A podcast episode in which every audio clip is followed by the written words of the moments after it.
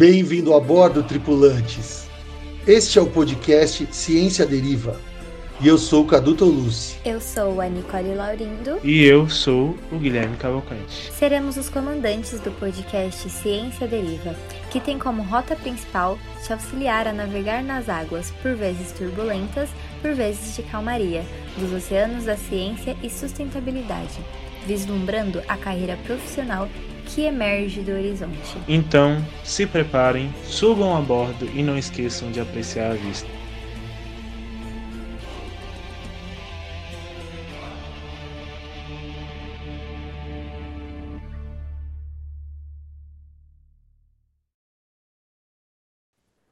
Olá, pessoal, como estamos? Tudo bem? Estamos aqui começando o nosso 37º episódio do Ciência Deriva Podcast. São 37 episódios, repetindo sempre a mesma frase que eu só vou parar de falar, de falar quando eu morrer. Estamos aqui, ou quando o Ciência Deriva morrer, estamos aqui lutando incessantemente contra a entropia. E além disso, depois de 37 episódios também, lutando por um lugar ao sol e, por que também não, um lugarzinho à sombra. Afinal, somos filhos de Deus, não é? Enfim, boa noite. Estamos gravando às 6h37 aqui, já está escuro. Vou dar boa noite primeiro para nossa querida, talvez uma das mil e uma utilidades que faz milhares de coisas ao mesmo tempo, corre contra o tempo sempre, a senhorita, mas ainda continua bela, inteligente e sagaz, a nossa querida Nicole Laurindo. Oi, Nick. Como está? Tudo bem? Boa noite, pessoal. Tudo bem? Sim, por aqui tudo bem. O que eu mais quero, na verdade, é um lugar à sombra nesses tempos melhor, né? quentes de São Paulo. Aqui em São Paulo tá muito quente, como a gente estava falando agora há pouco antes de iniciar. Então, um lugar à sombra está sendo muito bem-vindo esses tempos. Você tá com um ventiladorzinho bem isso, escondido aí? Assim, é, eu tô com a porta aberta. Tô com Ah, a porta aberta ventilando. Sim. Inclusive, se tiver algum barulho de carro, moto, me perdoe, porque eu moro bem assim na rua principal, então bastante carros. Mas tem que ter, porque não tem como ficar sem nenhuma ventilação, não. Queria um dá, né? ar-condicionado, na verdade. É, Sim. é melhor. E aí, Gui, E Nick, você, você Gui, apresenta o Gui, tá? por favor. E aí, Gui, como você tá hoje? Você também tá em São Paulo, então também tá morrendo de calor, né? É, eu também tô morrendo de, de calor, mas só que o que eu desejo é uma noite sem mosquito, pelo amor de Deus. Eu, eu já cansei de dormir de fone. É a pior coisa ficar dormindo de fone. É ruim, né? Você dorme de fone para não. Ah, nossa, eu nunca pensei nisso. Aí você coloca É, assim. fa- Gostosa. é porque eles ficam dando rasante no ouvido, né? Só. Aí eu falava, vou colocar um fone no ouvido e vou dormir com esses viados. Eu quero ver eu acordar. Que eu não me que importo. Pode, pode, pode se alimentar do meu sangue, mas só que não atrapalha meu sono, pelo amor de Meu sono, Deus. exatamente. Você tem sangue demais, né? É, eu que eu digo. E você, né, Cadu? Opa, eu tenho mais que você, eu sou da. Eu sou, eu pertenço à megafauna dos mamíferos, entendeu? Bem, e hoje, galera, a gente tá com, com a Natália, que é a nossa entrevistada de hoje. A, formada em biomedicina e atualmente ela está fazendo uma pós em circulação extracorpórea na IPS-SP. É isso, Natália? Na verdade, Eu eu já fiquei sou formada. Eu já sou Ah, já é. formada. Ah, ok. Eu sou, sou biomédica de formação. Me formei em 2021 na Unicid e realizei pós-graduação no IPESP, que é o Instituto de Pesquisa em Saúde do Estado de São Paulo. E eu sou perfusionista atualmente e eu trabalho em cirurgia cardíaca. Muito Que legal, que top. Natália, muitíssimo obrigado por você ter vindo aqui. Na verdade, eu ter mandado contato e, e, e agora está aqui com a gente. Pelos percalços, as dificuldades, né? Até a gente começar, Uhum. mas a gente começou, agora vai dar certo. Vamos tocar. É, meu, muito bom, estou feliz mesmo. E assim, antes de fazer a pergunta como repórter, cara, eu vi uma, tava vendo ali seu, seu Instagram, fiquei pensando numa coisa que eu preciso te perguntar. O que que é Hum. mais estressante na vida? fazer a primeira cirurgia, ver um jogo de decisão no, no, no palestra, no, no, no Allianz Parque, ou pular de paraquedas? Olha, complicado, viu? Olha, eu acho que assistir o jogo do Palmeiras tá mais estressante. É, é mais estressante, né? Gente, mas quando você pula de paraquedas, dá para respirar? Desculpa te perguntar, eu sei que isso não é do. Mas assim, eu tenho uma vontade enorme. Não fui por dinheiro, depois por tempo, e às vezes por falta de coragem. E eu vi que você pulou, eu vi uma foto sua lá, você pulando. Dá, dá sim, mas é muito frio, gente. Eu, eu, eu fiquei chocada como é frio lá em cima. Mas é muito rápido, assim. Você piscou, já, já abriu paraquedas e já passou. Quando o É paraquedas muito. abre, é uma tranquilidade, então. É uma tranquilidade. Eu fui a última a pular do avião, então eu. Ponto abriu. É, isso mesmo. Isso Ah, mesmo. nossa. Uh, eu Nossa, fiz mas justamente isso. sim. Lá em Boituva, se eu não me engano, né? Não, muito bom. É É isso muito aí. gostoso. Então vamos lá começar do começo da nossa tradicional pergunta Globo Repórter. Natália Pedrosa, quem é você? Da onde você veio? Do que, que você se alimenta? Aonde você doa sangue? Ah, qual é o seu hospital, hospital favorito? Enfim, diga quem é você, por favor, pra gente. Bom, então vamos lá. É, me chamo Natália, como todos sabem. Eu tenho 23 anos. Eu sou aqui da capital de São Paulo mesmo. É, como eu falei anteriormente, eu já sou, eu sou biomédica de formação. Então, eu realizei a minha, eu terminei minha faculdade em 2021.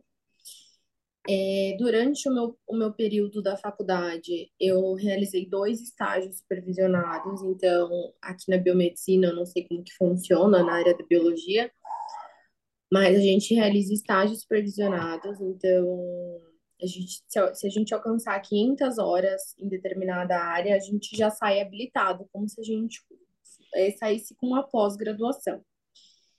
Então, eu saí como patologista clínica, eh, análises clínicas, né? Então, eu posso atuar no, em hospitais. Eu realizei meu estágio em um hospital público eh, bem famoso aqui em São Paulo, eh, conhecido como Hospital de Hermelino Matarazzo. Foi hospital de ponta que na pandemia, então a gente recebeu bastante caso e eu fiz o meu estágio durante esse período, então eu aprendi muito. É, por se tratar de um hospital público, a gente, diferente de outros hospitais, eu não tinha tanta tecnologia assim. Então, eu tive que aprender na raça, eu tive que ler lâmina na raça, fazer exame de urina na raça. Então, eu aprendi bastante, foi, foi ótimo para minha formação. E, além disso, eu sou biomédica esteta também. Então, consegui realizar um, um estágio de, de biomedicina estética. É, eu fiz o meu estágio com a, uma conselheira do, do, do CRBM, do meu conselho. Então, já saí formada nessas duas áreas. É, já trabalhei no Instituto Butantan por três meses. É, na, eu era temporária na época do Covid, então eu trabalhei por um período de tempo muito pequeno, porque eu entrei e foi na época que teve a queda. Então, eu fiquei por um período de tempo bem pequeno, foi no começo de 2022. E aí, logo em seguida, eu já iniciei a minha pós-graduação em circulação extracorpórea, que sempre foi a minha prioridade, é, desde que eu. Na, na verdade, desde que eu comecei a faculdade, não, né? Eu vou ser hipócrita se eu falar que foi desde que eu comecei, comecei a faculdade. É, eu comecei a faculdade, na verdade, eu sempre quis ir para perícia ou para reprodução humana, então áreas totalmente distintas aí, e eu acabei me encontrando na perfusão. É, então, calhou de, de, de ser muito bem a minha saída no Butantan, né? Porque eu comecei a minha pós, eu tive que me dedicar aos estágios, às cirurgias. É, e durante esse período em que eu estava em estágio, durante a pós, eu abri uma clínica de estética, então eu tenho uma vida dupla. Além de ser perfusionista, eu também tenho uma clínica de estética aqui em São Paulo, é, onde eu realizo procedimentos injetáveis em geral, e a gente também realiza procedimentos não injetáveis. Então, eu tenho uma vida dupla. Por aqui. Percebemos. É uma vida vida, bem como é que fica? corrida. É, como é que fica? É, bem, agora eu tô conseguindo é, é, colocar minha vida em ordem, mas não está em ordem, tá uma bagunça ainda, mas tá tudo se encaixando. É, na hora que você falou que você fez estágio durante o período da pandemia, eu já fico imaginando questão no, no hospital hospital, ainda, né? público. Já tô imaginando desespero. Pô, era com, desesperador, você mora com desesperador, familiar, mãe, pai? moro, mãe- minha mãe, meu pai e minha irmã. Como que foi? E que que, o povo falou que você estava doida? Desculpa perguntar assim tão claramente. Você vai fazer o que no hospital nessa época de Covid? Falou isso? Então, quando eu fui, eu fiz o estágio, já era mais ou menos abril de 2021, então não tava, não era bem no começo. Já tava tudo meio que encaminhado. Vacina já tinha? Já, né? 21 já, né? Já tinha vacina, já tinha vacina. Então, assim, foi, mais- foi tranquilo, mas foi um peri foi naquele período em que começou a ter variante, que teve aquela fase roxa, não sei se foi fase roxa, vermelha, enfim. Então, foi nesse período que, que eu fiz o estágio, mas deu tudo certo, entendeu? Foi ótimo, que eu aprendi super, porque lá a gente tinha, lá tem protocolos, né, que tem máquina, gente. Lá eles têm máquina, não é só arcaico, igual eu falei que a gente lia na lâmina, mas quando dava alterado, a gente tinha que, que confirmar na lâmina, e todos vinham alterado. Então, assim, então era lendo ali. Aí logo que acabou o estágio, eu já fiz o estágio na, na estética, por exemplo, eu fiz no primeiro semestre de 2021 em análises e no segundo em estética, Sim. Esse 2021 era seu último ano. meu último ano. Você já Esses sabia o que você... Fala, Nick. desculpa, Cadu, esses dois estágios, você que escolheu ou é alguma coisa da faculdade? Olha, na minha universidade, eles fornecem, assim, antigamente eles davam o máximo de oferecer do- dois estágios para os alunos, né? Então a gente Aham. poder sair com duas habilitações. Então, muita gente queria sair com imagem, é, mas análises clínicas era o básico. Todo mundo saía com análises clínicas porque é a base da biomedicina, né?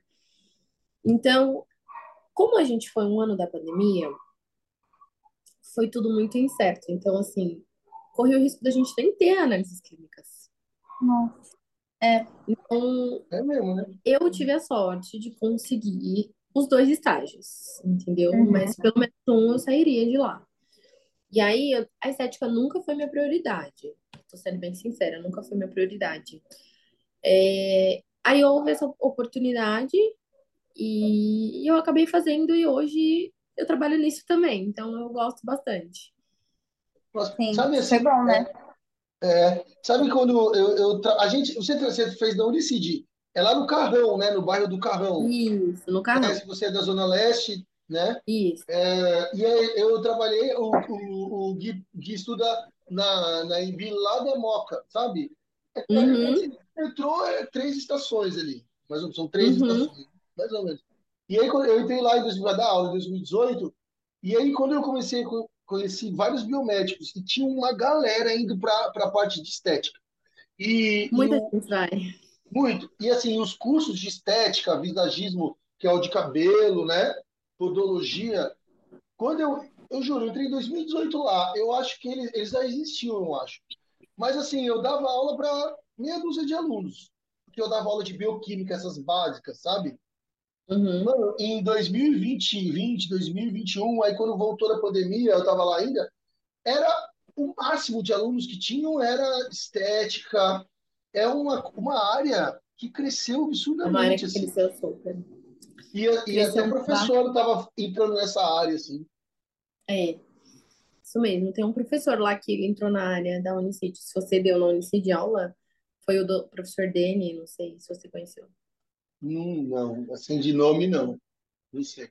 Mas é uma área que deve estar, é, por exemplo, para você, você dedica mais tempo lá na- no, no hospital. Que hospital você trabalha para ser percussionista? Eu trabalho em Minas Gerais. Peraí, peraí, você tem uma clínica de estética. Vamos, Nossa, vamos devagar, é. agora. Eu viajo toda semana. Como assim? Como, como que é essa rotina? Eu saio de São Paulo domingo à noite, opero de segunda e terça, e terça-noite eu venho embora. Então eu chego aqui quarta de manhã. Ah, aí você se dedica da quinta, sexta e talvez sábado, né? Exatamente, na estética. Porque assim, a área da perfusão é uma área muita gente não conhece. Muita gente não conhece Uhum. circulação. Então, assim, e é uma área muito fechada, muito restrita, né? Então, por isso que é super importante esses podcasts para a gente poder tentar crescer a nossa área, tentar trazer reconhecimento que, que falta um pouco. Isso falta pra gente, né? Então, nós perfusionistas é, estamos constantemente em luta de um bom reconhecimento é, e tudo mais. E falta profissional, entendeu? Era isso que eu ia Aqui, perguntar. Para você aqui trabalhar em Paulo, Minas Gerais é, e não, e não em aqui São São Paulo, Paulo, a gente, a gente tem profissional aqui em São Paulo.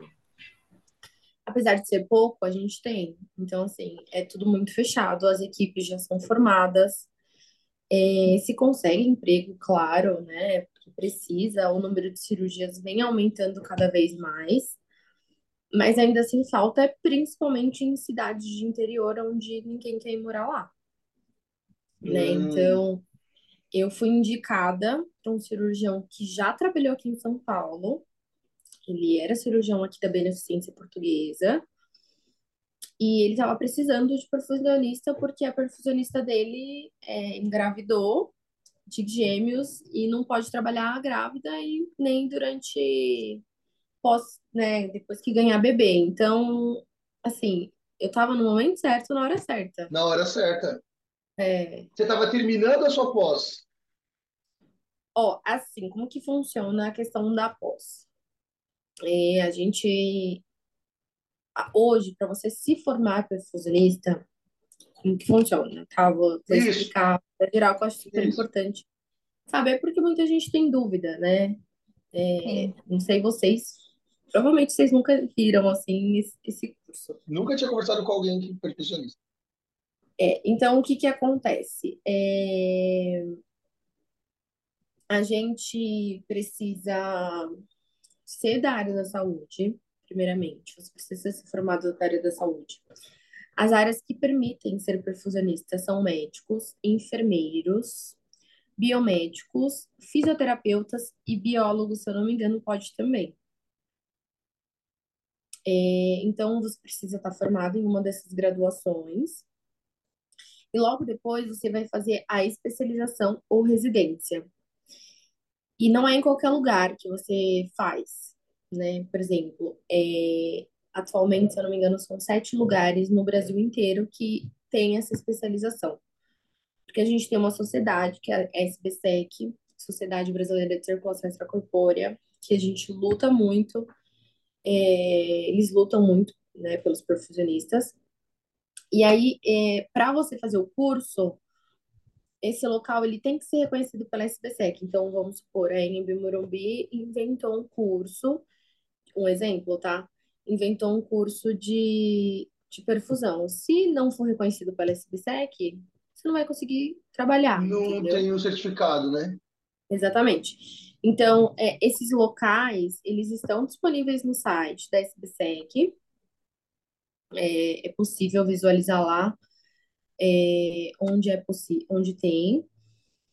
É, eles estão tentando é, fazer mais centros, reconhecer mais centros, né? Precisa ter alguns requisitos.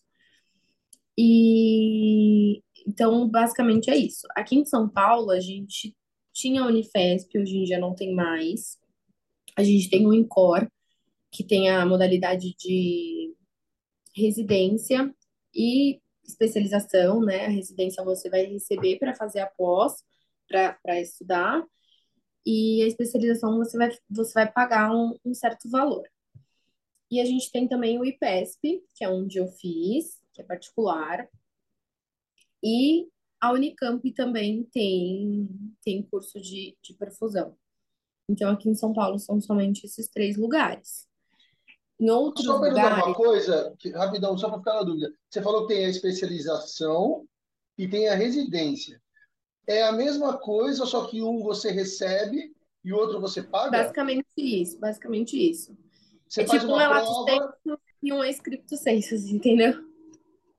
tipo assim, como assim, é- o tempo é menor para fazer? Também, também tem questão de tempo, mas você precisa fazer uma, uma prova para entrar mesmo ne- nessas outras modalidades. Eu fiz particular, então paguei minha matrícula e fiz, Entendi, entendi. né? Então, é, eles exigem é, que você tenha um currículo de cursos, é, que você participe de ligas de perfusão, você passa por entrevista, então tem alguns requisitos que são necessários para você entrar nessas outras modalidades sem ser no particular. E Entendi. aí, durante a graduação, são 18 meses, da, da pós-graduação, desculpa, são 18 meses. É, e além disso, você precisa ter um total de 100 cirurgias para se formar. Então, se você não tiver 100 cirurgias, você não se forma. Caraca. E é fácil? Olha, tem que se dedicar bastante. Por exemplo, a minha instituição, ela me forne... a instituição, ela fornece um estágio, entendeu? Ela vai fornecer é, essas cirurgias. Sim. Mas você precisa se dedicar. Normalmente eles dão um período de tempo depois que você se forma para você poder concluir, né, a cirurgia, porque a gente sabe que tem gente que trabalha, tem gente que não consegue abrir mão. Eu, por exemplo, abri justamente a minha clínica estética para eu conseguir conciliar. Então, eu separava meus De dias de segunda, terça e quarta também, é. Segunda, terça e quarta eu me dedicava aos estágios e de quinta, sexta e sábado eu ia, eu trabalhava. Então eu tinha, a gente tem essa autonomia de decidir o dia que vai ou não. Mas aí vai de você, se você quer fazer focar super e já terminar logo, Sim. ou, né, se você quer ir indo da forma que dá. Eu terminei o meu estágio em nove meses. Nove meses, o que. Peraí, você tinha. fa- Aqui é o tempo, não é? Que você falou? São. São 18 meses de... dezo- Ah, um ano e 18 meio, meses. né? É, um ano fez e meio. nove. Ah, então você fez rapidão. Não, a parte da cirurgia, né? A parte teórica é um ano e meio, Ah, tá, tá. Ah, você fez. É, entendi. Entendi, entendeu? entendi. Você pode explicar para. Ah, diga. Eu ia perguntar se é uma especialização cara. É cara, Eu imagino que bem seja. cara. Uhum. É, No, no site de todas as instituições tem os valores de cada um. Sim, sim. Sim. Mas é cara. É, tem que se batalhar mesmo, como você fez para conseguir, né? É, exatamente. E o que assim, chamou tanto a sua atenção para você seguir nessa área? Desculpa, eu não entendi. E o que chamou tanto a sua atenção para você investir nessa área? Olha, eu nunca quis ir para a área da cardíaca, bem sincera. Eu falava que eu nunca na minha vida ia ir para a área de cirurgia cardíaca, porque a minha irmã fez uma cirurgia cardíaca. Então ela Olha, tinha 10 anos. E aí eu vi o quanto minha mãe sofreu, a gente sofreu vendo ela. Porque assim, a gente pensa, a gente olha uma cirurgia cardíaca, a gente pare- pensa como se a pessoa fosse morrer, né? Que é algo assim super Coisa bem delicada, né? Sim. É. E a cirurgia cardíaca no Brasil, aqui em todos os lugares, é um procedimento extremamente seguro. E eu só fui me dar conta disso durante a faculdade. Minha irmã, quando ela operou, eu não estava na faculdade ainda, eu nem conhecia a, a perfusão. Nem conhecia, não Uhum. fazia ideia do que era. Sim. Então eu falava que eu nunca ia para a área da cirurgia cardíaca. E aí, durante a faculdade, eu conheci. E aí eu peguei, fui analisar, fui, fui pesquisar bastante e aí eu gostei. E, e eu fiz. É, graças a Deus, eu, o- a minha faculdade, minha pós, meu pai que me, me deu de presente, me, né, pagou minha pós. É, e é isso. sim, sim. Ai, Eu consegui me Ó, formar. assim, pra- pra- como você não conhecia, a gente também não conhece. Se você puder explicar assim, o que é o perfusionista e o que é a cirurgia extracorpórea, Claro. já deu para entender que é no coração, né? Então, é exatamente como que funciona. É, durante uma cirurgia cardíaca, muita gente pensa que o médico, eu, eu pelo menos já ouvi, já ouvi muito essa frase. Ah, o médico bom é o cirurgião cardíaco que opera a pessoa com o coração batendo. Não sei se vocês já ouviram isso, Não né? Por exemplo, ai, imagina um cirurgião cardíaco que opera o coração e o coração não para de se mexer, diferente dos outros órgãos, Ah, sim, sim. né? E não é assim que acontece. Ah, durante, durante a cirurgia, a gente para o coração do paciente e o pulmão também. Então, ele fica paradinho para o médico conseguir operar. Porém, a gente precisa manter o paciente vivo. Vocês concordam que precisa receber Sem sangue sem pulmão, dá uns dois minutos, já foi, né? né? Exatamente. Então é aí que entra o perfusionista. É, a gente a gente faz a função do coração e do pulmão do paciente durante a cirurgia cardíaca. Então, o paciente, ele vai entrar na sala cirúrgica, ele vai passar por toda a fase de anestesia, né? Se preparando para monitorização e tudo mais. É, o cirurgião, ele vai serrar, a gente, a gente tem a máquina de circulação extracorpórea, né? Um, eu não sei se, se vocês já viram, eu não sei se eu tenho uma foto aqui, mas no celular eu tenho. Uma máquina bem grande, é, que a gente controla o fluxo sanguíneo, o- a oxigenação, o tanto de oxigênio que a gente está mandando para o paciente. Então, a gente cuida dessa máquina. Então, como que, como que acontece? O paciente vai, é, a gente canula, né? Como que funciona? A gente oferece lá para o cirurgião umas cânulas, porque a gente precisa fazer esse desvio, né? Então, Sim. a gente precisa desviar o sangue de alguma maneira para o cirurgião conseguir operar. Então, tem cirurgias que é do lado de fora do coração, que a gente não abre cavidade, como, por exemplo, uma cirurgia de ponte de safena, né? Que a gente vai fazer uma, uma ponte. Tem um coração aqui, Pode mostrar isso. Vou mostrar aqui para vocês. Ah, que ótimo. É, deixa eu, deixa eu tirar o, o É, foco, senão vai ficar embaçado. é. porque senão vai ficar embaçado. Peraí. Deixa eu ver como que tira. É, enquanto ela tira o foco, eu já vou puxando engajamento já. Você que tá escutando até agora. Ai, meu Deus. peraí. Olha o Cadu comemorando. Gente, como que tira? Tem o. É, Ah, tá. tem no Mora aqui mais. Tem- Aí. Pronto, Vai lá. pronto. Foi, foi, foi. Bem, já puxar o engajamento. Você que tá escutando até agora, curta, siga a gente aqui. Comenta, E compartilha. comenta, compartilha. Faça tudo isso Abra daí, ajuda a gente. Ciência Deriva. É, abra o seu coração tá? Ciência Deriva. Inclusive, quem tá ouvindo só pelo Spotify, dá uma olhadinha no YouTube, porque ela está com um coração para nos ensinar como funciona. Então, vai ser interessante. Bom, então vamos lá. É, deixa eu, deixa eu tirar ele daqui da base, que fica melhor. Então, como que funciona? A gente tem as nossas coronárias, né, que, que é o que irriga o nosso tecido, o miocárdio, o, o coração. É, então, em cirurgias de ponte de safena, a gente são cirurgias em que ele vai trabalhar nas coronárias. Então, por exemplo, a pessoa sofreu um infarto. Vamos supor que ela teve um. Foi obstruiu aqui. Concorda que o sangue, se está obstruído aqui, o sangue não chega aqui. Uhum. Sim.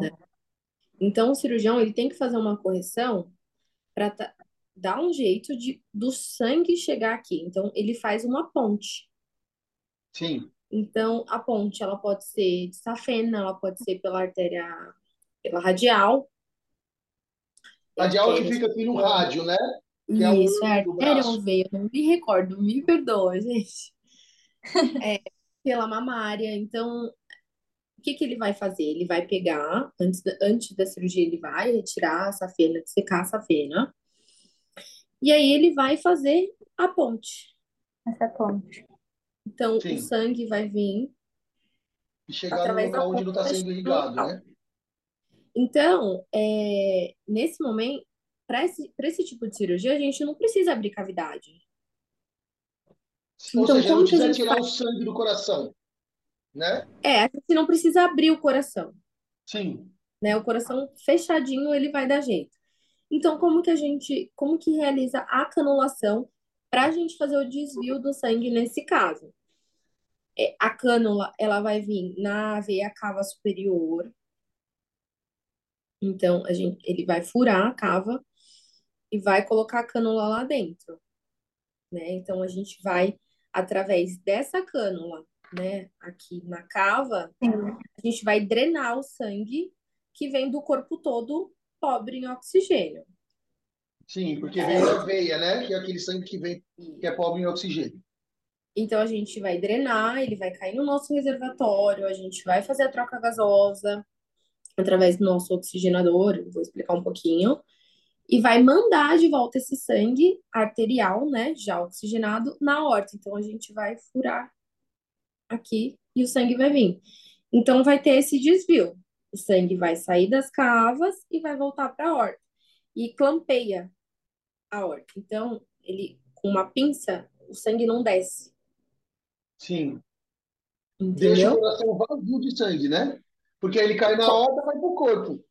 Isso, a gente deixa o, o coração vazio, vamos dizer assim. Em cirurgias onde a gente precisa abrir cavidade, né? Que normalmente é cirurgias de válvula. Cirurgia de válvula, normalmente as cirurgias são de válvula órtica, mitral tem bastante, cirurgia de mitral. É, a famosa cirurgia de sopro, né, que é a comunicação intra-arterial, a gente precisa abrir cavidade. Então, como que a gente faz? A gente faz a canulação nas cavas. Então, a gente vai, canu vai colocar uma cânula na cava inferior e uma cânula na cava superior. Porque aí a gente vai deixar o campo limpo. Hum, Quando a uhum, gente canula somente a superior, a gente vai colocar a cânula e ela vai chegar até aqui assim, Ah, mais ou menos. né? tá. Então, em cirurgias de, de abrir cavidade, a gente precisa deixar, fazer dupla, dupla canulação, que a gente fala, né? Então, a gente deixa aberto e o médico faz a- o procedimento. Aí vem a pergunta: como que a gente deixa esse coração parado tanto tempo sem receber sangue? Porque vocês concordam que as coronárias, elas vão mandar sangue para o tecido e mantém o, o O coração coração. Se não tá chegando sangue, é como se fo- tivesse infartado, não tá recebendo sangue. Então, aquele tecido não, não tá sendo oxigenado. Então, o que que acontece? Antes de, de tudo, a gente precisa fazer uma solução, que o nome é cardioplegia. É, uma, é, a, é a cardioplegia que vai garantir que o coração é, esteja prote, protegido, o tecido esteja protegido, e ela que vai fazer o coração parar. Então, a cardioplegia é uma solução rica em potássio. Então, a gente para o coração com potássio. Hum, uhum. Então, existem diversas cardioplegias hoje, né? As mais utilizadas é a Delnido e o Custodiol. É, a Delnido a gente prepara uma solução que a gente usa plasmalite, bicarbonato, manitol, é, sulfato de magnésio, potássio, xilocaína e sangue do paciente. Então, a gente consegue, a gente faz é, essa solução aqui na raiz da horta, né? Que vai irrigar por todo o, o coração e vai garantir proteção durante 90 minutos. Então, o médico tem 90 minutos para operar. Ué, mas e se, e se tiver uma cirurgia mais difícil? Sei lá, Aí a tem. gente, aí a gente pode reaplicar a Ah. É, ah, a gente entendi. É, que eu reaplica. ia perguntar exatamente isso. Qual é o tempo máximo, assim, Isso. E de... aí a gente tem o custodiol. O custodiol, ele é um médico, ele vem numa bolsa de mil. Existem cálculos, tá? É, que eu acho que não, não, não compensa falar agora, porque é muito cálculo. Que a gente calcula a quantidade de, de custodiol, por exemplo, para determinada pessoa. sim. Então, o custodiol, ele vem pronto numa bolsa de mil. É muito caro, extremamente caro, uma substância, assim, super cara. Então, usa realmente em cirurgias super complexas, é onde vai demorar, né? E ela tem uma durabilidade de quatro horas. Aqui é para parar o coração também. O custodial é para parar o coração. e, pro- e garante proteção. É, então, é, normalmente usa em cirurgias assim muito grandes, onde vai fazer, por exemplo, dupla troca de válvula, é, aneurisma de aorta, secção de aorta, cirurgias muito compridas, a gente usa custodiol. É, às vezes o SUS não, não, não paga, né? Porque é muito cara, é coisa assim de dois mil reais um custodiol. A gente usa mais de mil ml por pessoa. Então, é meio complicado. E é o custodiol que garante a proteção do coração quando a gente vai fazer doação de órgãos. Ah, quando vai naquela bolsinha lá com gelo, ele também tem É. custodiol. O coração tá com custodiol. Não, como que funciona? Em doação de órgãos. É, a equipe vai lá, é, receber o órgão do paciente. E o paciente está lá sob máquina, tá vivo, tá vivo, mantendo vivo com aparelhos. Então, o que que vai? A equipe vai lá, como se fosse operar.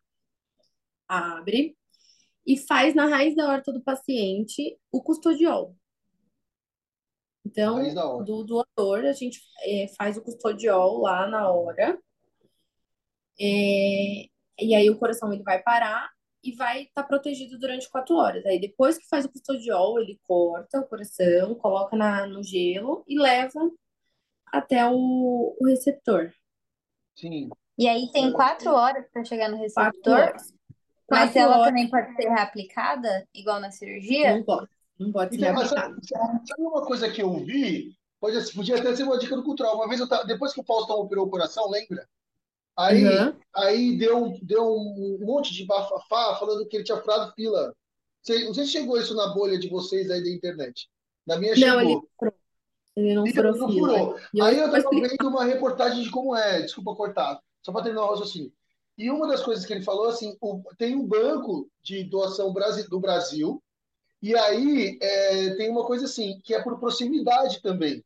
Às vezes o coração, por exemplo, ele não sai de, da- do, de São Paulo e vai para Roraima. Não Na dá, verdade, não tem que ser um coração que é liberado no Ah. Amapá. Tô chutando aqui, sabe? Tô falando só para Tem falar toda de a distância. É, a né? logística ela, ela é envolvida, né? Porque não adianta o receptor, por exemplo, que vai demorar cinco horas, o órgão não vai chegar. Sim, então, Nossa. no Brasil que não dá.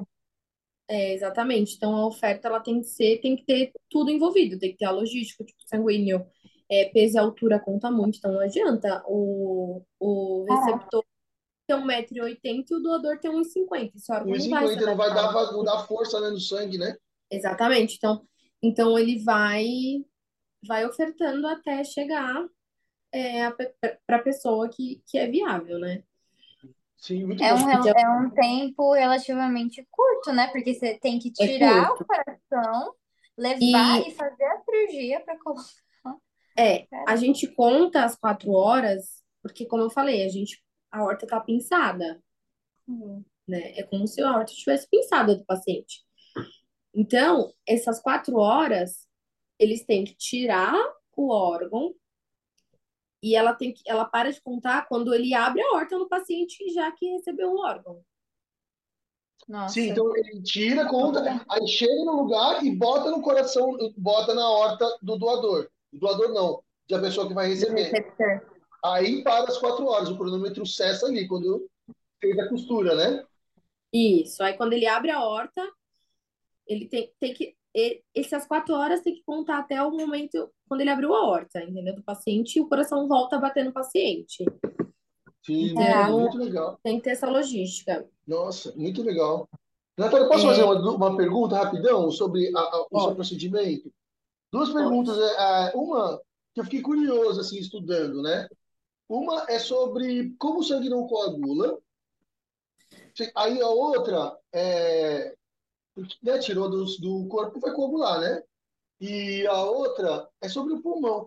Para o pulmão mesmo, se para, a- o pulmão não vai morrer, o tecido do pulmão não vai morrer?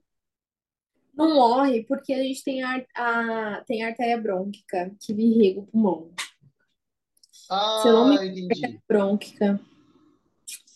Que ela Tem sai da artéria aorta e vai para o pulmão. Ela irriga, o pulmão continua sendo irrigado. Então, por isso que ele não morre. Eu, eu posso estar falando besteira, tá? É, eu não me recordo ao certo o nome, mas se eu não me engano é a artéria brônquica que continua irrigando o, o, o pulmão. Então, por isso que a gente não precisa fazer essa proteção. Tá, A gente precisa parar o pulmão porque ele mexe, então ele atrapalha no ato O cirúrgico. espaço, né? Exatamente. E o nosso, todo o nosso material que a gente utiliza, ele é descartável, tá? De uso único, então a gente usa o Uhum. material e descarta. Ele é bem, ele, a gente tenta ser o mais biocompatível possível, mas a gente sabe que o sangue vai entrar em contato com o tubo e vai ativar cascatas inflamatórias e tudo mais. A gente tem total consciência disso. Então a gente tenta minimizar isso. E de fato coagula. Então o que que a gente faz? A gente faz heparina no paciente. Então antes de entrar em SEC, a gente faz a heparina. Entrar em SEC seria o quê? heparina? A Ah, heparina é um anticoagulante. É anticoagulante. Ah, tá. Quando eu faço, quando eu fazia a coleta no peixe, a gente usava, colocava uma gotinha assim, só que pegava, sei lá, 50 ml do, ou então no máximo 1 ml de, de, de sangue do peixe. Quando uma pessoa, por exemplo, eu tenho 115 quilos. Se eu tiver que fazer isso, eu não sei quantos litros de sangue, 6% do corpo, né? Deve ter uns 7, 8 litros de sangue eu devo ter. Tenho sou barrigudo, A gente faz tal. 5 miligramas, de 4 a 5 miligramas de heparina por quilo do Por paciente. quilo. Então, é Todos os nossos cálculos é feito em quilo e altura. Hum, tá. Então a gente faz a cirurgia, a gente, então durante a cirurgia a gente controla é, a heparina, e a gente vai fazendo exame de TCA, né, que é o tempo de coagulação ativado, e é o que a gente tem dentro do dentro da sala, então fica do ladinho ali. A gente faz o exame, porque o seguro para se fazer uma cirurgia é o TCA está acima de 480 segundos, né? Então, se a gente vê que tá baixando, tem paciente que consome muita heparina, então a gente tem que reaplicar Entendi. durante a SEC. E no final da cirurgia, essa heparina é convertida com a protamina, né, que é o antídoto. Que, que aí é, é para voltar a, o sangue a Volta. voltar a coagular. Entendi. Exatamente. Nossa, é muito. E assim, tem muita coisa que eu acho que não, não sei se a gente já tá, tá andando no tempo. Também, por exemplo, tem o pH que tem que mexer também, né? Tem coisas. A gente controla, a gente controla a gasometria do paciente, então é, é um problema a gasometria é, nos hospitais, porque demora, então assim, a gente, às vezes a gente faz uma gaso, a gente tem que cor- corrigir uma acidose, uma alcalose, a gente tem que é, corrigir eletrólitos, por exemplo, o cálcio, consumir muito cálcio durante a cirurgia, a gente tem que repor, É, a gente faz manitol, porque o paciente ele precisa urinar, a gente precisa tirar esse líquido. É, então, a gente tem que analisar é, a diurese do paciente durante a cirurgia. Se o paciente está urinando, significa que o sangue está chegando no rim, né? Então, isso é Ah. A gente tem que analisar tudo isso. É, a gente, então, a gente faz um cálculo do fluxo do paciente, baseado na altura e no peso, para a gente poder saber é, o tanto de sangue que a gente vai mandar é, nesse paciente por minuto. Então, por exemplo, é 4 litros por minuto, que, que é o fluxo na máquina, né? Então, e aí a gente precisa corrigir, a gente precisa mandar uma, uma quantidade de oxigênio adequada para o paciente. Às vezes a gente acha que está mandando certo, vem a gaso, tá tudo ruim, a gente tem que corrigir. E muitas vezes demora a gasometria. Infelizmente, a gente não tem um, um, um gasômetro dentro, dentro do centro cirúrgico, são poucos hospitais que têm. É, e aí a gente vai corrigindo assim, Mas na, como que vai saber? Porque a gaso... o que é gasometria? Só para a gente saber, assim, para quem tá, nunca se ouviu o termo. O que Então, a gasometria, ela é um exame onde a gente analisa pH do paciente, é, analisa a quantidade de oxigênio, a quantidade de CO2, a gente analisa o bicarbonato, Ácido é, lático? ácido la- lactato, então a gente analisa também o hematócrito, porque o que que acontece? Quando a gente vai entrar em SEC, a gente não pode, em hipótese alguma, entrar ar no paciente. A gente não pode deixar entrar. Então, a gente preenche o nosso circuito, né, que é a nossa máquina, com, com soro fisiológico, com plasma light, o que tiver disponível no, no hospital. A gente tem que dar preferência em utilizar um, um plasma light, que ele é mais biocompatível com o sangue, ele é mais parecido ali, questão de pH, eletrólitos e tudo mais. Mas a gente sabe que não é a realidade em todos os hospitais. Então, se tiver um soro fisiológico, a gente vai fazer um soro fisiológico. Soro fisiológico.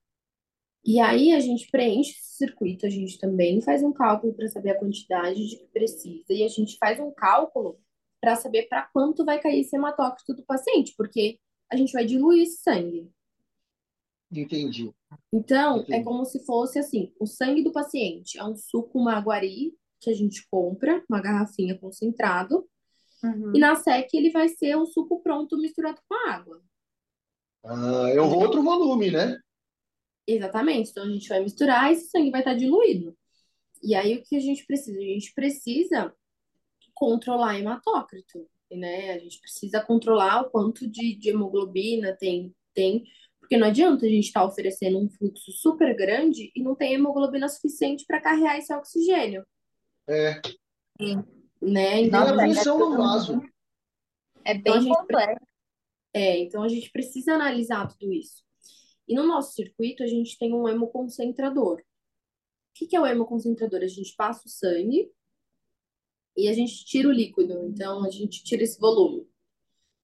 Então a gente tenta tirar o máximo de volume que a gente conseguir, porque a gente, precisa trabalhar com um nível de segurança de volume no nosso reservatório, né? E a gente não pode deixar cair em momento algum, entrar ar em momento algum, porque a gente mata o paciente.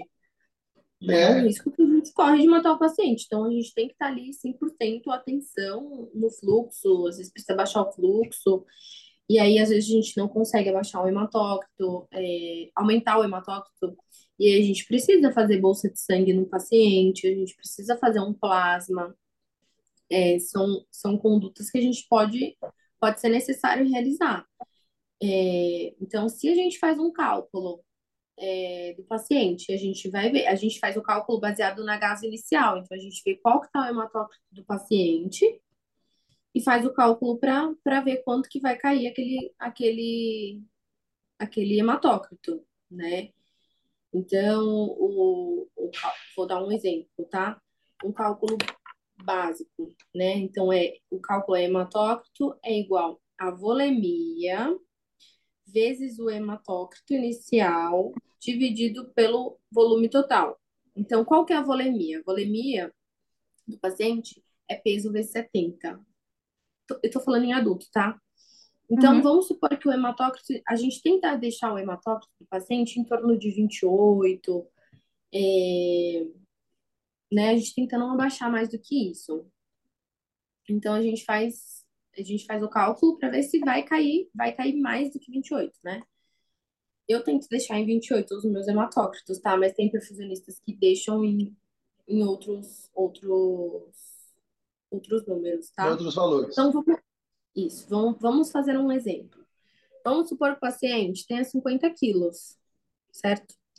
Então, a volemia desse paciente é 50 vezes 70, é 3.500, certo? Sim, 50 vezes 70. aham. Então, vamos supor que o hematócrito inicial do paciente esteja em 40.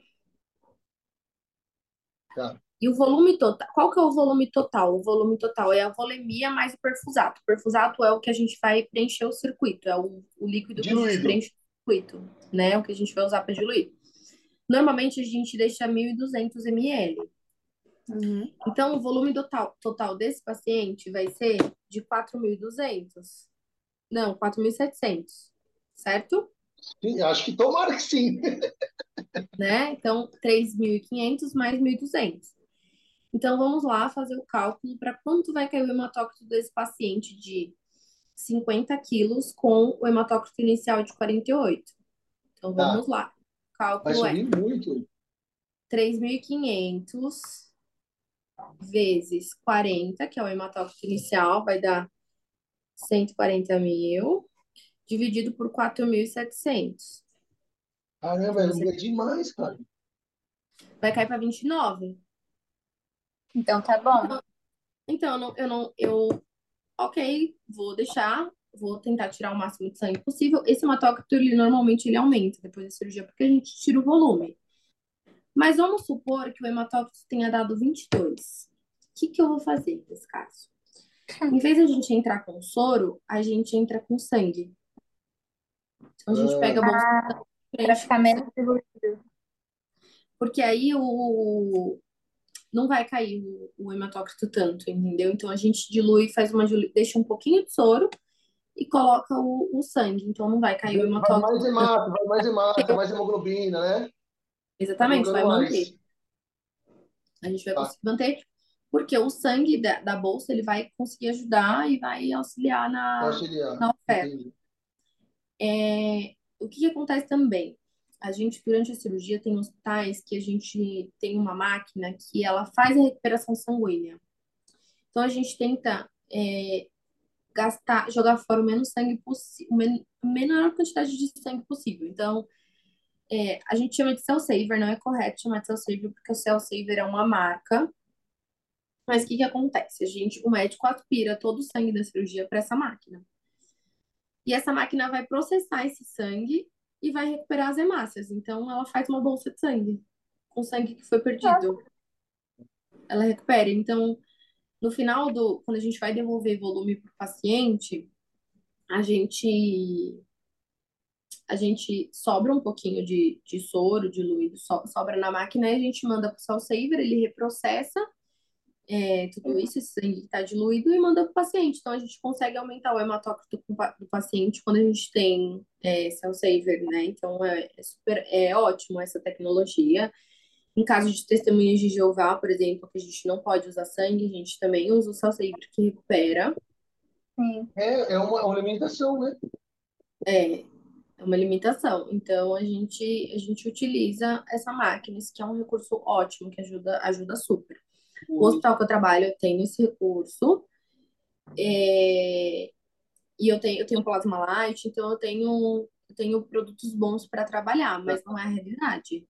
Hum. É, por exemplo, aqui em São Paulo, a gente fazia albumina no Prime, então a albumina ela é um colóide, então ela ajuda a diluir menos Sim, o sangue. sim.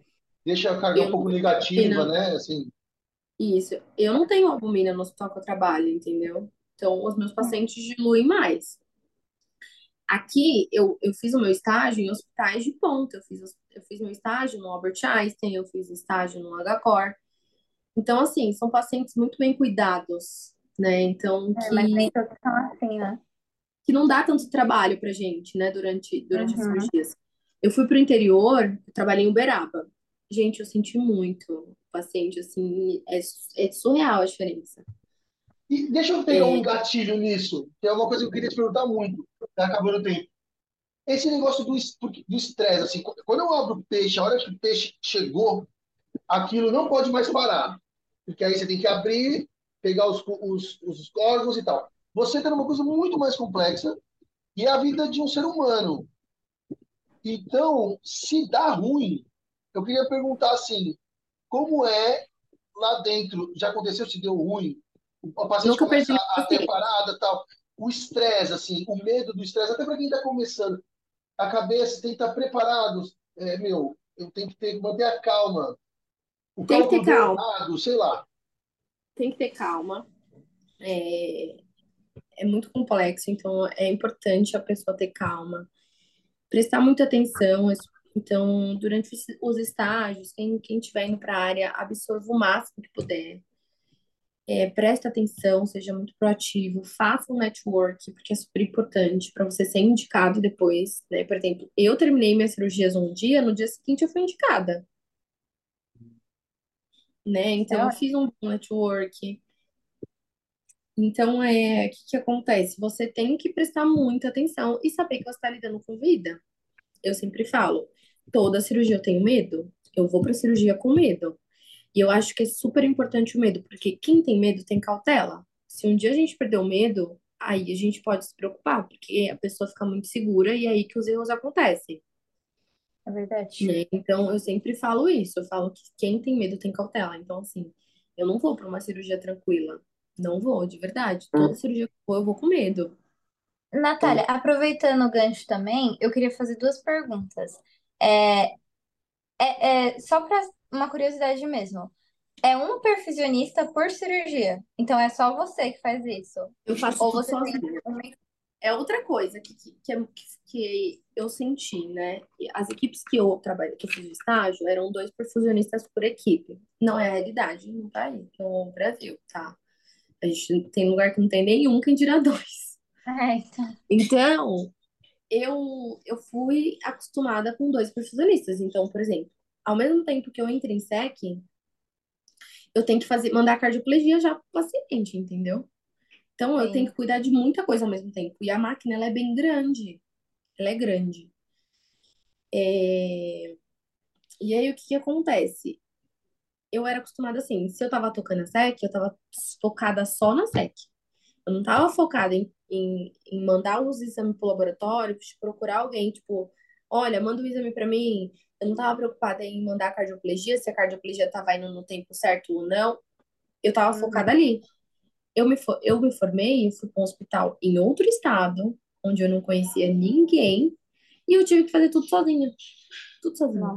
Tudo só- E Então- ainda com medo de estar lidando com uma vida, né? Exatamente. É, a responsabilidade, a responsa é outra. Então, assim, foi bem estressante, mas deu tudo certo, entendeu? Eu fui, eu falei, eu aprendi, é, eu sei o que eu tô fazendo, eu vou fazer o que eu aprendi, eu vou manter a calma e vai dar certo, e deu certo. E outra, Né? uma outra Eu fiz curiosidade. estágio com a Ah, equipe que eu Faustão. ah, que chique. Com o Que quê? legal. Desculpa. A equipe que operou o Faustão, eu fiz estágio com eles.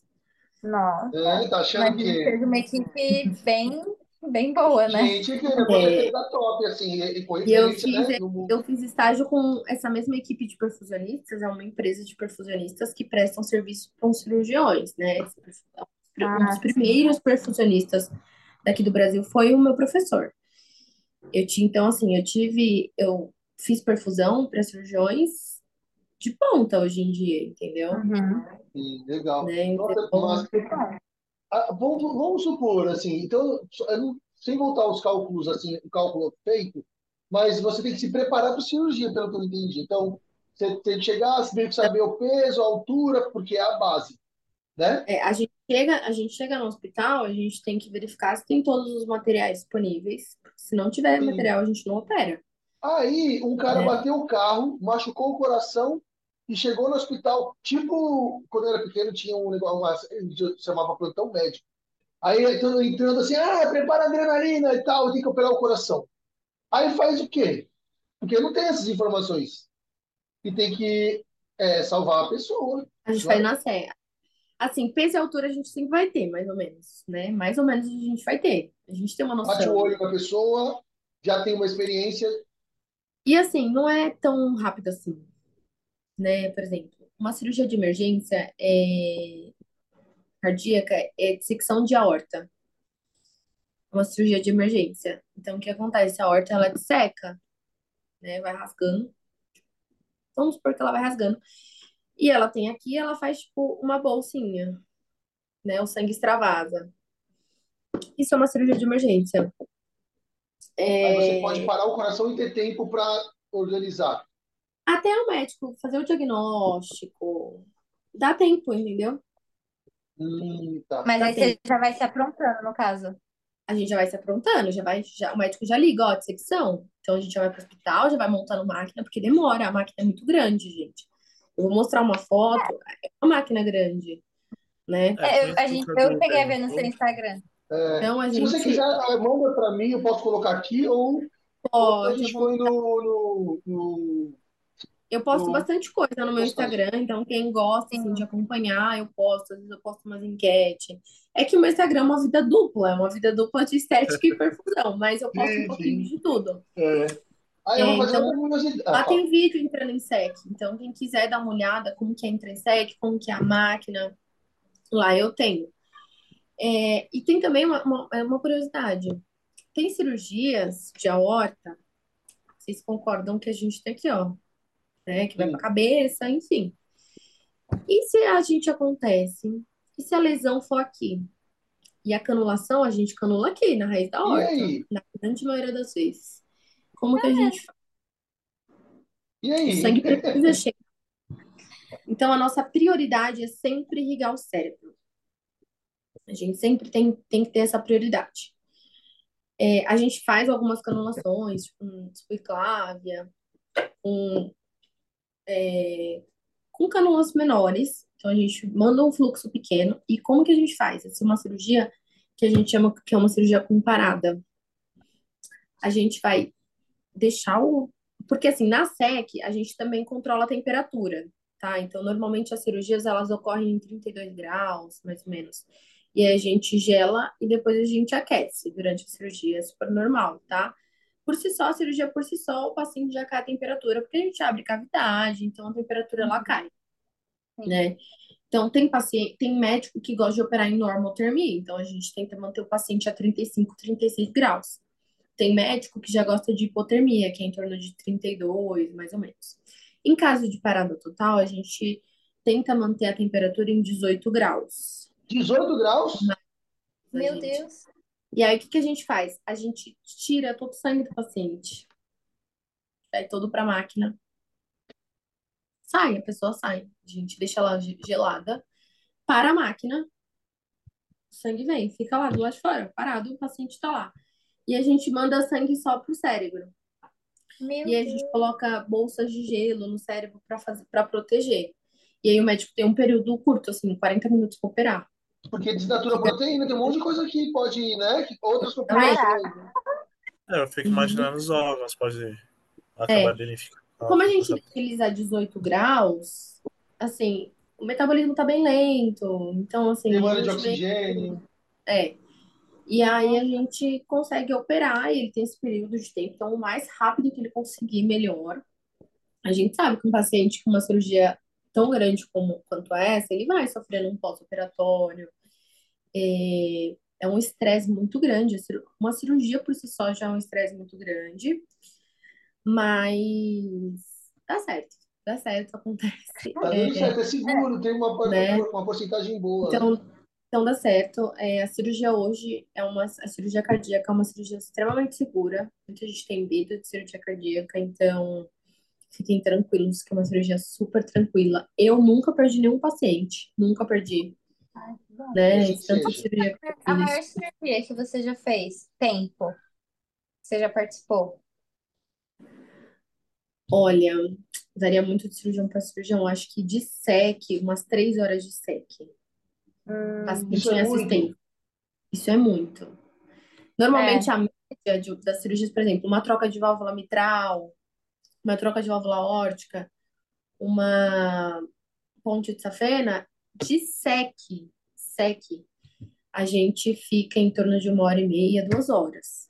Porque a gente conta o tempo de SEC e o tempo de pensamento.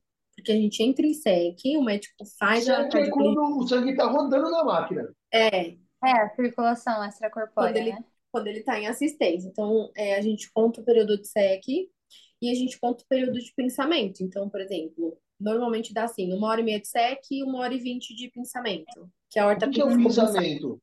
É o tempo em que a horta ficou pensada e o coração ficou parado. Tá. Começa antes, né? Depois que o médico abriu a horta e, e o coração volta a receber sangue, ele já volta a bater. Tá? Ele volta a bater. Às vezes, às vezes precisa dar um choque, outro, mas ele volta. Aí a gente espera que ele volte a É.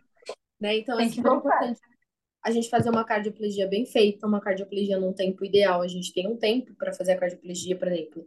O Delnido tem 1.200 ml, né? Então, a gente vai estar colocando mais esse volume no paciente. Então, pensa que a gente está hemodiluindo, tá hemodiluindo, tá deixando o suco, o suco maguari mais aguado. O agorizão. Uhum.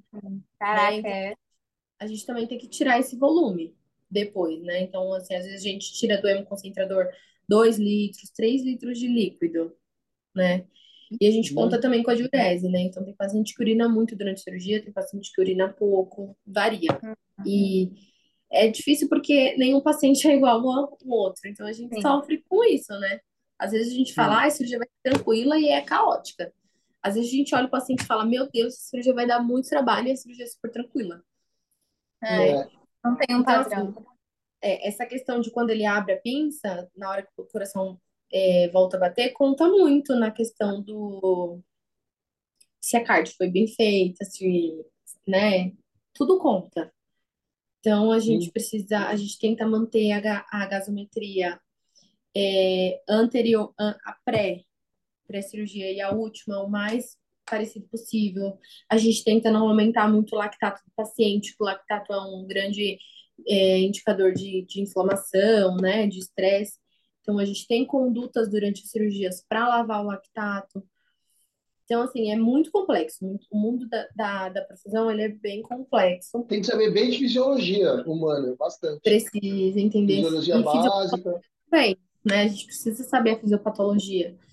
Uhum. É, a gente precisa é, saber, por exemplo, se eu não sei a cirurgia, por exemplo, mitral, como eu vou saber qual cânula que eu vou dar para o paciente, tipo, pro, pro médico? Porque é a gente que oferece a, a cânula do paciente, por exemplo. Eu já deixo separado a, a cânula é, é- é de acordo com o peso, tá? Por exemplo, o médico vai ser mitral, vai, vai fazer a troca da válvula mitral, é dentro. Então, é, eu É tenho que saber, eu sei que eu vou canular dupla, que eu vou ter que canular as cavas, então eu vou ter que, eu tenho que saber, né? A gente tem Entendi, que sim. saber, né? Então, tem que saber bastante. É, gasometria, a gente precisa saber muito de, de gaso. É, e tem os diferenciais, né? A gente saber ver um monitor de, de é, né? A gente sabe se tá fibrilando, se não tá. A gente tem, tem doenças que a gente consegue saber pela pressão, por exemplo, se é uma insuficiência ou uma estenose, né? São diferenças, né? Então, a gente consegue saber.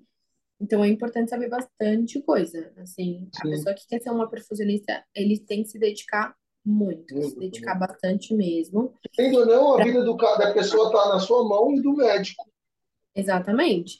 O médico pode fazer um serviço excelente. Se eu errar, o Matou. paciente não acorda, entendeu? Às vezes, por exemplo, se eu não corrigir uma gasometria, é, ficar numa acidose e tudo mais, às vezes o paciente não acorda, entendeu?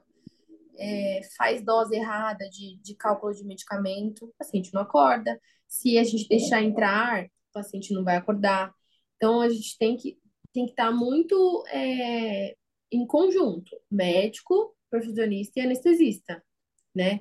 Quando a gente está em SEC, normalmente o anestesista meio que sai de campo, porque não é ele o responsável em manter o paciente vivo. É, o Porque o anestesista. anestesista numa cirurgia, ele fica responsável em manter o paciente vivo para o médico corrigir o problema do paciente.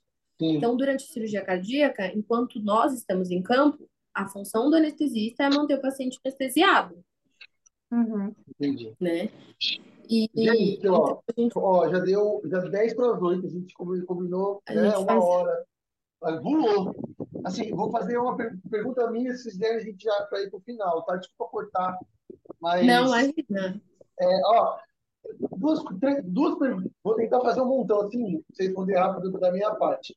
É, uma pergunta é, vendo tudo isso, a dificuldade, seis cirurgias para se formar, para você ir para o mundão, tá sozinha, é, para você se formar precisa de seis, certo? Você acha que é um número bom? E aí, pessoalmente, o que, que é o que você mais gosta de fazer na hora e o que você menos gosta? Olha, eu acho que 100 cirurgias são suficientes, mas a pessoa tem que se dedicar, né? Não adianta ir lá e ficar só olhando. Então, você tem que pôr a mão na massa. É porque você vai com outra pessoa que é mais experiente que você, né? É, você vai com uma equipe, né? Então, a equipe, tipo, por exemplo, eu fui para a equipe X, que faz perfusão com o doutor que operou o, o Faustão. Então, eu fiquei com aquela equipe, eu acompanhei as cirurgias daquela equipe, né? Então, você tem que demonstrar interesse, você tem que ir fazendo, montando a máquina, porque tem que montar toda a máquina, você tem que saber montar. Uhum. E aí, eles vão, vão sentindo confiança e vão deixando você ir fazendo as coisas até chegar o momento de você tocar sua cirurgia é, sozinho. Então, você Sim. precisa se dedicar, né? Não, não basta falar, eu fui na cirurgia, mas você não tocou em nenhuma, entendeu? É, é. Ficou assistindo, Então, né? É. também. É, E o que eu mais gosto de fazer. Ah, eu acho que a SEC por si só eu, eu gosto. De entrar e sair de SEC eu, eu gosto bastante.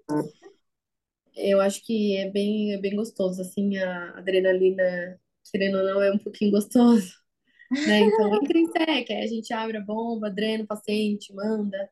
Isso é bem gostoso. E a parte que eu menos gosto, eu acho que é montar a máquina. Dá um pouquinho de Ah, trabalho. deve ser um saco, né? É. É um, é. Eu não, e eu não gosto quando o paciente dá trabalho também, viu? Porque a gente tem, até É. estabilizar o paciente é difícil, então eu não gosto disso também. Eu gosto dos pacientes que são bonzinhos, que a SEC vai lisinha. Mas não é a realidade. É, eu ia fazer uma pergunta em relação, tipo, existe algum tipo de paciente que você olha e você fala, tá perfeito? Tipo, altura, peso, essas coisas assim? Não? Não, não, não, não, não tem.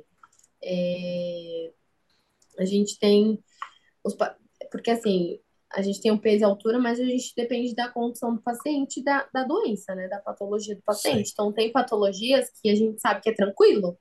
Por exemplo, um sopro, né? O CIA, que é a comunicação de comunicação interatrial, que é que aqui nesse meu coração não dá para ver direito. Mas o sopro, ele é um buraquinho que faz entre entre os Quatro Os átrios. Então, o sangue mistura entre os átrios. Ah, tá. Entre os átrios. E essa cirurgia, o, paci- o médico ele vai abrir e vai fechar. Então, é muito rápido.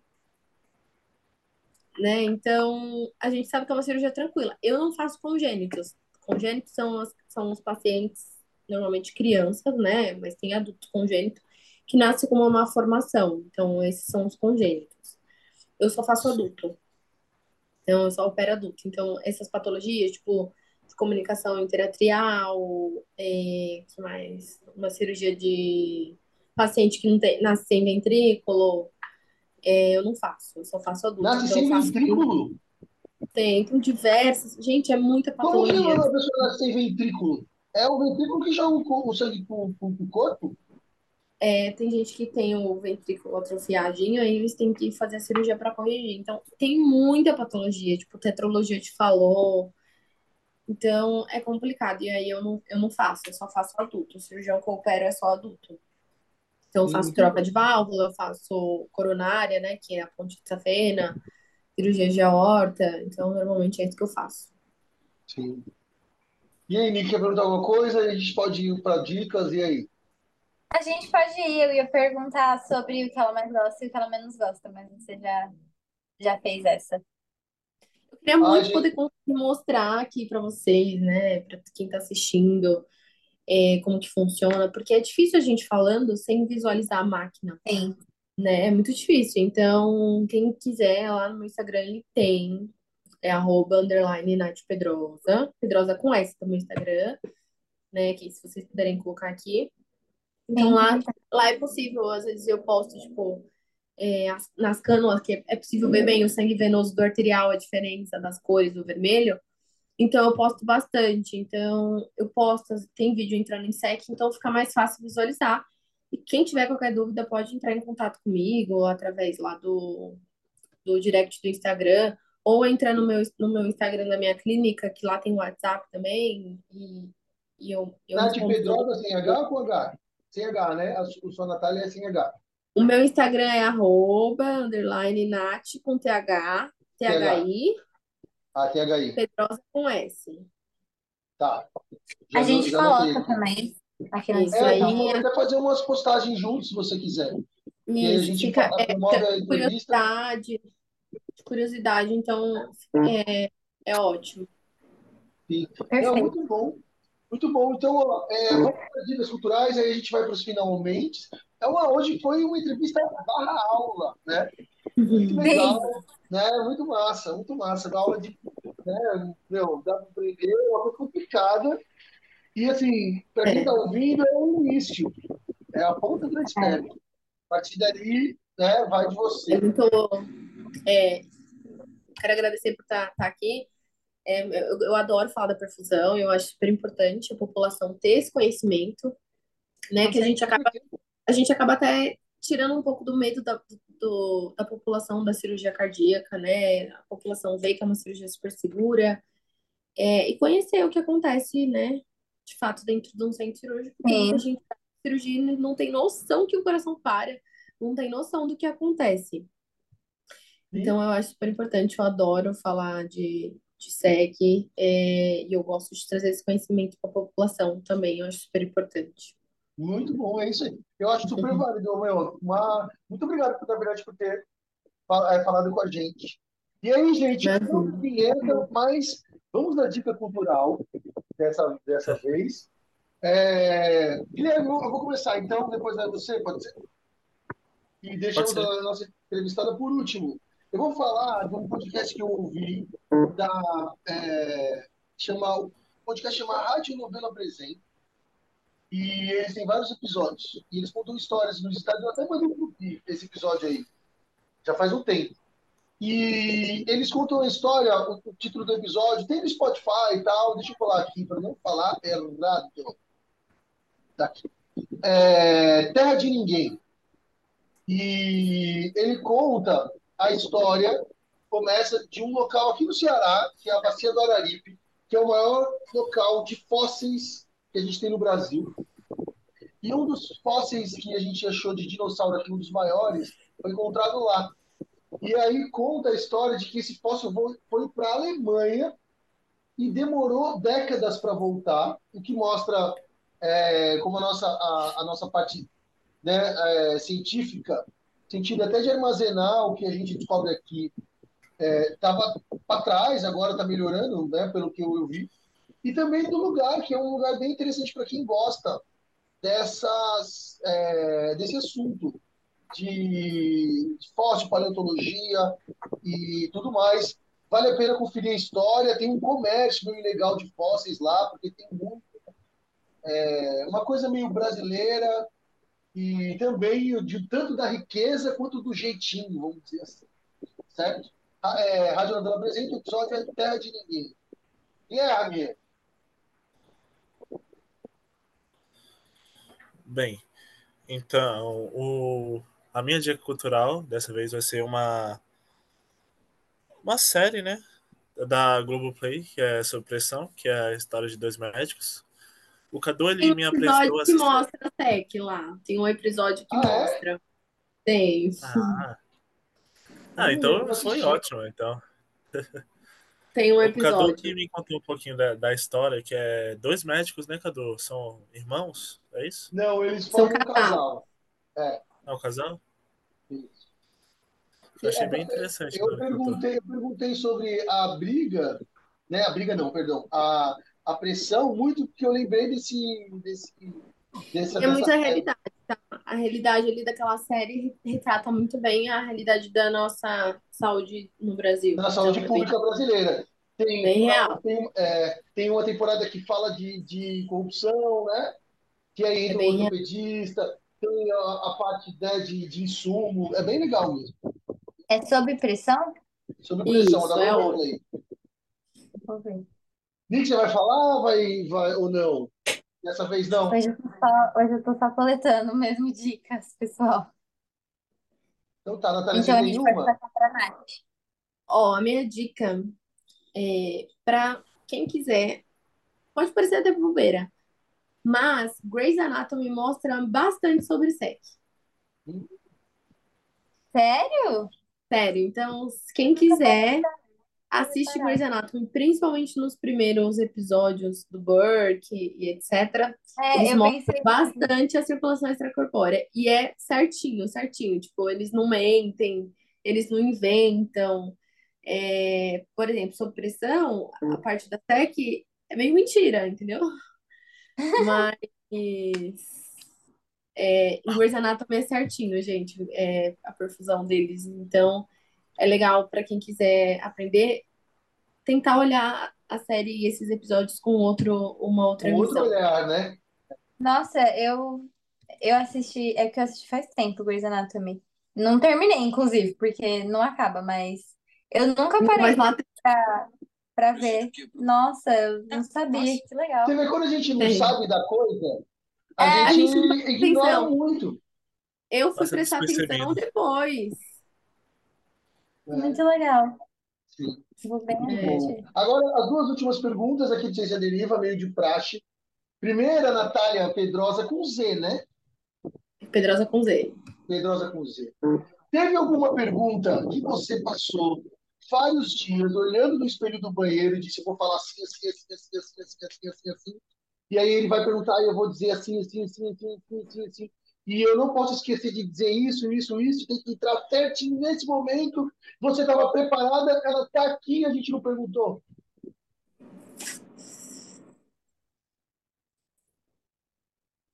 Eu acho que não. Não? Você conseguiu falar tudo que você queria, que pretendia? Eu acho que, que consegui. Acho que consegui, sim. Senti um respiro, você tinha falar Não, você tem, você tem alguma dúvida a respeito, por exemplo, dessa questão que ficou super em alta do transplante, dessa questão de logística? Eu não sei se eu expliquei direito, mas essa questão de tempo, essa questão de tempo é, do órgão, as equipes se comunicam, tá? Então, por exemplo, o órgão tá chegando no hospital, o paciente já tá meio preparado para o órgão chegar e só colocar. Uhum. Então, isso acontece também. É, deixa eu ver se eu falei mais. Ah, eu também faço pulmão. Eu fiz, né, pulmão, em transplante de pulmão, porque a gente faz, fez, faz assistência. E tem uma coisa também que pode crer que eu não falei. Se vocês já ouviram falar em ECMO. ECMO. Não, Nick? Já ouviu? Não. Eu. O Paulo Gustavo ficou em ECMO antes de morrer. Não, eu só lembro que ele morreu, foi uma tristeza só, É, mas era a coisa mais artística. é, a ECMO é como se fosse um- é uma assistência mesmo que a gente. É como se fosse uma SEC, mas não é uma SEC. Mas é um sistema fechado que a gente faz essa função de troca para o coração, para o pulmão do paciente poder se recuperar. Então é algo que a gente também faz. Peraí, rapidão. É só, como- só... Fala de novo, desculpa, vai falar? Pode perguntar. É, é, é só, é assim, só tira o sangue do pulmão, só não vai pro pulmão. Você, você, você, cessa o lado direito do ventrículo, é isso? O ventrículo direito e não vai sangue pro pulmão, é isso? Existe, existe diversas formas de ECMO, né? ECMO venovenosa, ECMO veno-arterial. Então, tudo depende. Por exemplo, tem, a gente tem, dependendo do, do paciente, a gente precisa, por exemplo, esperar o coração voltar, se recuperar. Às vezes ele não sai muito bem da cirurgia, a gente coloca ele em ECMO, que a gente continua fazendo essa assistência pro, pro, pro órgão se recuperar, pro, pro pulmão. Foi muito usado na pandemia para recuperação do, do dos pacientes, né, do pulmão. Então a gente usou bastante ECMO, né? Que a Como se escreve? E-C-M-O. C, C e depois? M de macaco, O de Não. óculos. Tá. É, Então também é, ó. algo, é uma área do perfusionista. Olha, tá vendo? Tá, É. que legal. Eu É não isso faço ECMO. Eu não tenho, não faço ECMO porque eu não, tenho essa. Não tenho, não tenho isso no hospital que eu trabalho. Mas é uma área também que o Qual, qual você poderia fazer? A gente faz curso extra, né? Para se Ah, tá. especializar em ECMO. Ótimo. Então, para a última, para a gente acabar de verdade, porque a gente, eu falei, é 4h40, 7h40, já são 8 horas. Uhum. É... Natália Pedrosa, o que te orgulha na sua vida? Olha, muitas coisas. É, Mas só vale uma agora. Mas você, vocês querem entender É profissionalmente? isso. Isso. Olha, me orgulha muito poder é, saber que eu ajudo outras pessoas a se recuperarem.